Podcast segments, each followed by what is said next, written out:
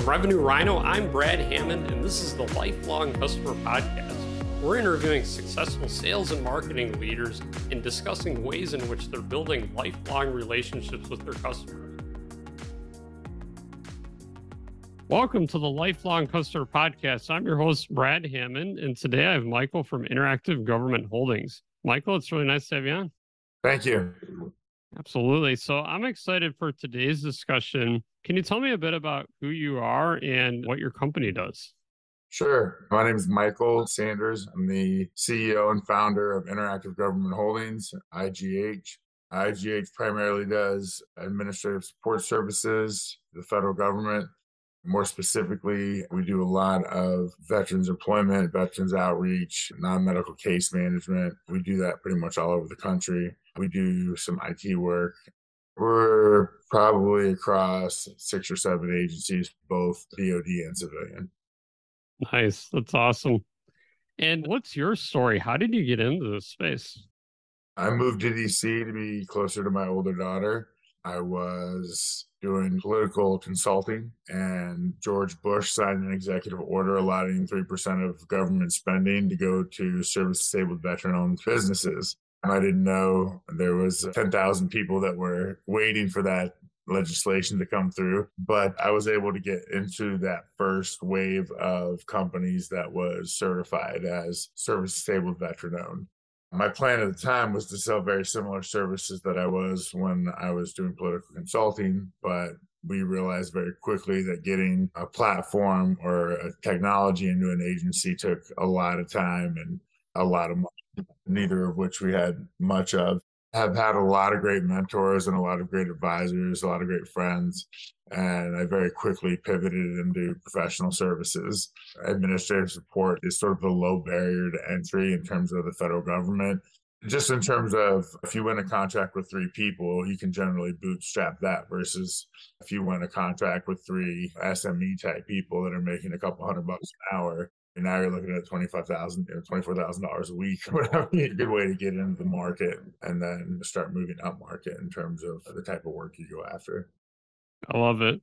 So, what advice would you have for other entrepreneurs when it comes to growing a company? Obviously, you don't have just three people; you have many more, and you've built a really successful organization here.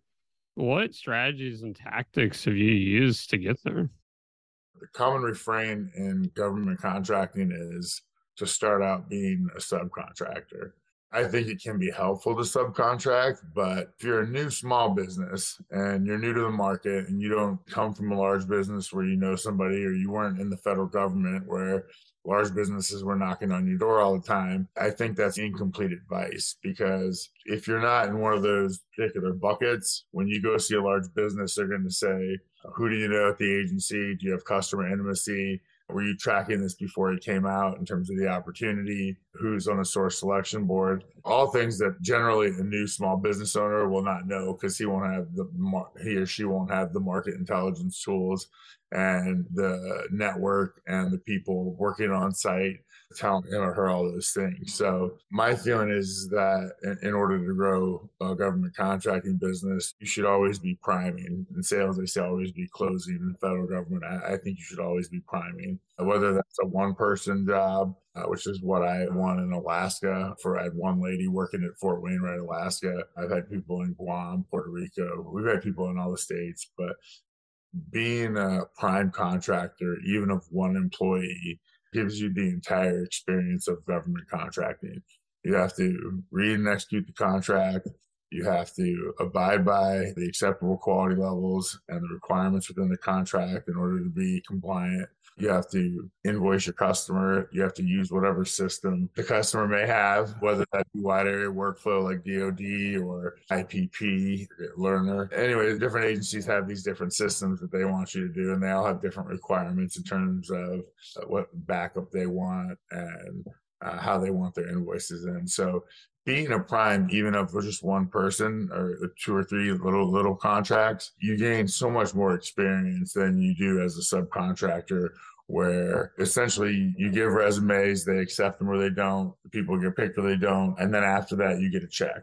You don't get privy to the customer. You don't have an opportunity to grow the work. And if the sub, for whatever reason, is not making their margin or the guy's not going to make his bonus, they're going to cut your people. I unfortunately have some people I do business with that had a prime contractor, which was a fellow small business, just take 65 people back, two thirds of their workforce, I think, at the time. And there was no reason other than the guy just wanted them back. So as prime, you keep that power. You gain the experience. You're privy to the customer. You can walk the halls, get into the agency, meet other customers. I just think you should always be priming as a small business. Yeah, I love it. So, how have you built a solid team? You mentioned Guam and Alaska and all these different places. You must have this recruiting engine that's just going all the time and all this.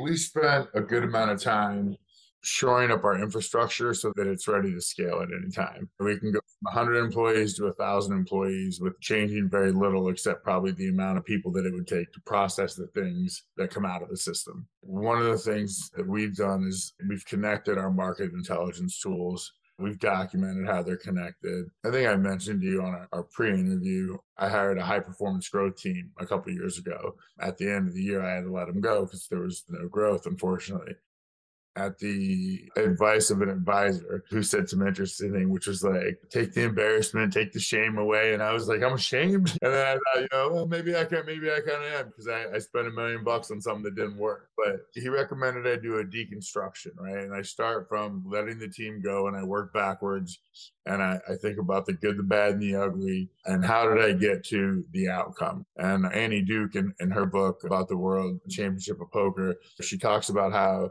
you can play all the right cards and you can play all the right percentages and still get beat. And so you have you have to detach your strategy from your outcome sometimes because sometimes you had a great strategy, but because of whatever, someone drew that ace or that jack, a one in 1,000 hand, and you got beat. Doing that deconstruction, what I realized was that we have a ton of great content.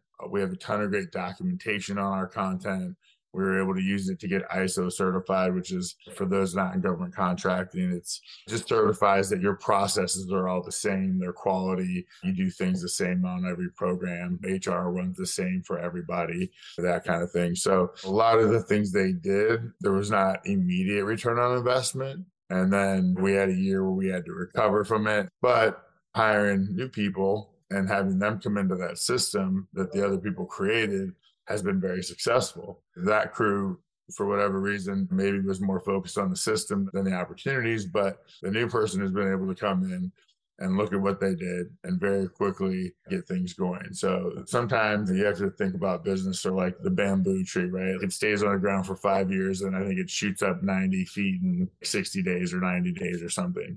Sometimes the good doesn't come out for a little while, but if you look for it and you reflect, you can at least find at the bare minimum a lesson of what not to do again going back to my deconstruction, the very first thing that I realized was I had went outside of our normal processes in order to hire these people. And normally I talk to my CFO, I talk to my HR director, I talk to my uh, executive coach, I have people do Birkman's, which some of that I did, but like I didn't discuss it with my CFO first. I just started negotiating and I started doing multiple negotiations with multiple people over long periods. And I feel like at the end, maybe I was suffering from a little negotiation fatigue because I'd been negotiating with three different people about very specific things for a long period of time. Realizing that, and then from another advisor, he told me you overpaid people and you tried to buy yourself out of a problem. And that was good advice because the person I have now is completely, they're compensated well, but it's in line with the market. There wasn't heavy negotiations. It was kind of like,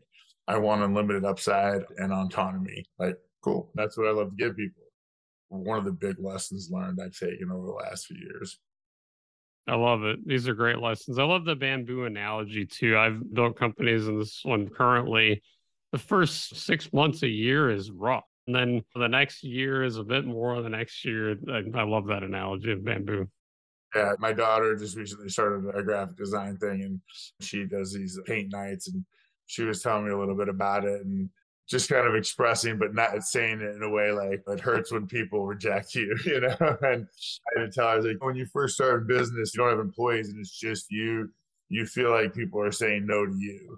And then after a little while, it's like the company's not you anymore. The company's the company. It doesn't feel as personal, even though it shouldn't feel personal at first, which I told her. I said, They're not saying no to you. Everybody has, has their own stuff. I remember the moment when it was like, I sort of realized that the company had grown just beyond me and uh, and EA was working on a baby announcement, and I was like, "Is that one of your friends?" And she was like, "No, it's an IGH baby." People typically remember where they worked when they had a baby.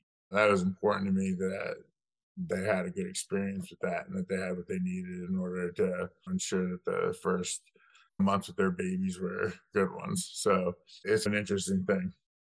Yeah, I love that. So let's talk about content, LinkedIn, podcasts. You've been on a lot of podcasts, you're creating some YouTube content. Tell me about it, how you see that fitting into what you're doing.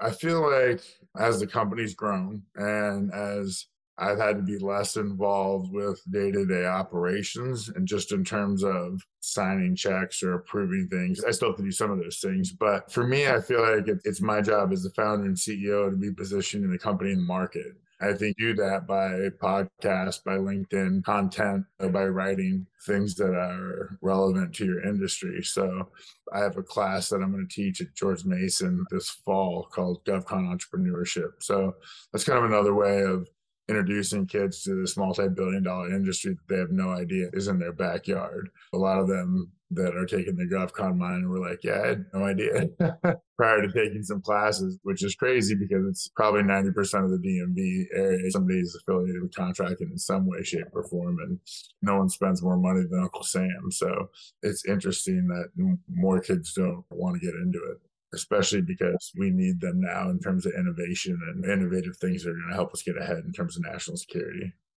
So, what's the most difficult challenge you've faced as CEO, and how did you overcome it?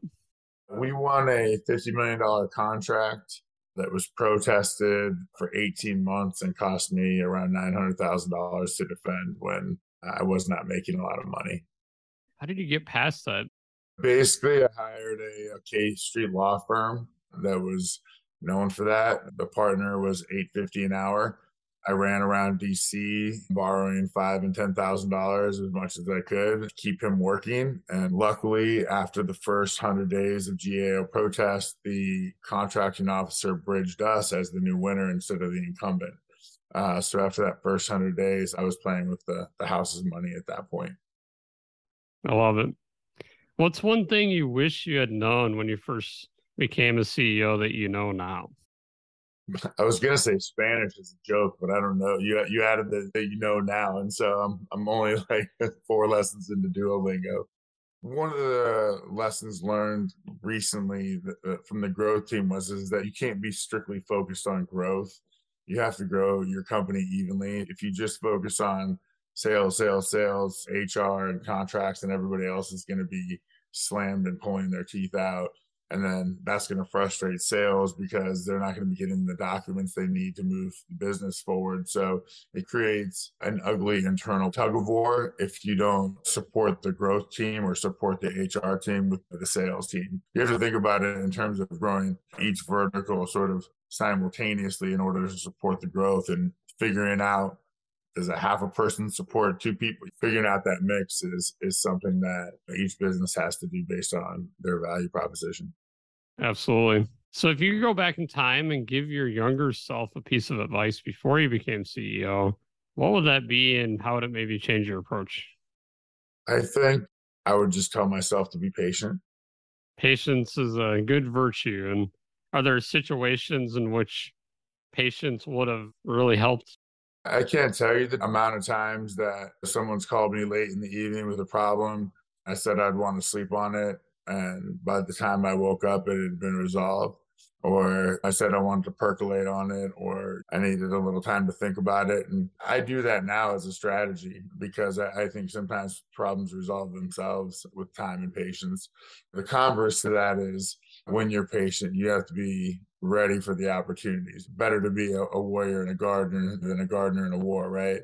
So you always have to be sharpening the blade, looking for opportunities, looking for those things that are going to move your business forward. You mentioned LinkedIn content and video and the stuff that I do that does really well tends to be personal stuff. It tends to be things like personally or pictures or whatever. For me, I think that a mix of showing both your capability and your expertise within your industry, but also your person. I think people like to get a little peek behind the curtain sometimes. Can you describe a time when you had to pivot business strategy and how did you make that decision? I mentioned the $49 million win that we had in 15. In 18, we, we lost it. We lost a recompete. We uh, undercut really bad. That cut out about two thirds of our revenue. So we had to immediately let go of support staff. I cut my salary drastically. We started from a bare bones crew. There was five of us in the back office. There's not many more now, but that's also because we've been able to automate some systems and updates and things so that we don't need as many people like many companies did during COVID, you figure out how to automate and make up for the loss. So not to say that we're not going to hire some people back, but we did realize that certain areas there was people that were there that were just causing more work, or, or they were just a stopping point of work, and then it just went to the next person. A lot of companies realize that and are sort of revamping how they're going to use their human resources and people in the future. In terms of that, soft skills are going to be more important than ever. If you could offer one piece of advice for industry, what would it be? Stop protesting when your feelings are hurt. If you lose the bid, the government didn't generally disregard their evaluation criteria. If they gave a good debrief, take your loss and move on. I've gotten to the point now where I just add 100 days to any win because I know it's going to be protested. It's just a huge waste of money. A lot of them are meritless. They say X, Y, and Z when they the BLUF, the bottom line up front, right, is do you really want to sue a customer for work? How awkward that must be. It's like we chose company A, but company B sued us and we had to give it to them. Hey, company B, welcome. We're really excited to work with you. yeah, exactly. Th- thanks for suing us to get this work. There are times when, in fact, the government does not follow their criteria, grossly doesn't follow their own criteria. And I think during those times, there are legitimate times to protest. I think in general, based on what I read and, and the protests that I read and what I see, it's generally pretty much hurt feelings. Well, Michael, it's been amazing to have you on the podcast. Really appreciate you sharing all your wisdom, insights, and advice here. My pleasure. Thanks so much. Absolutely.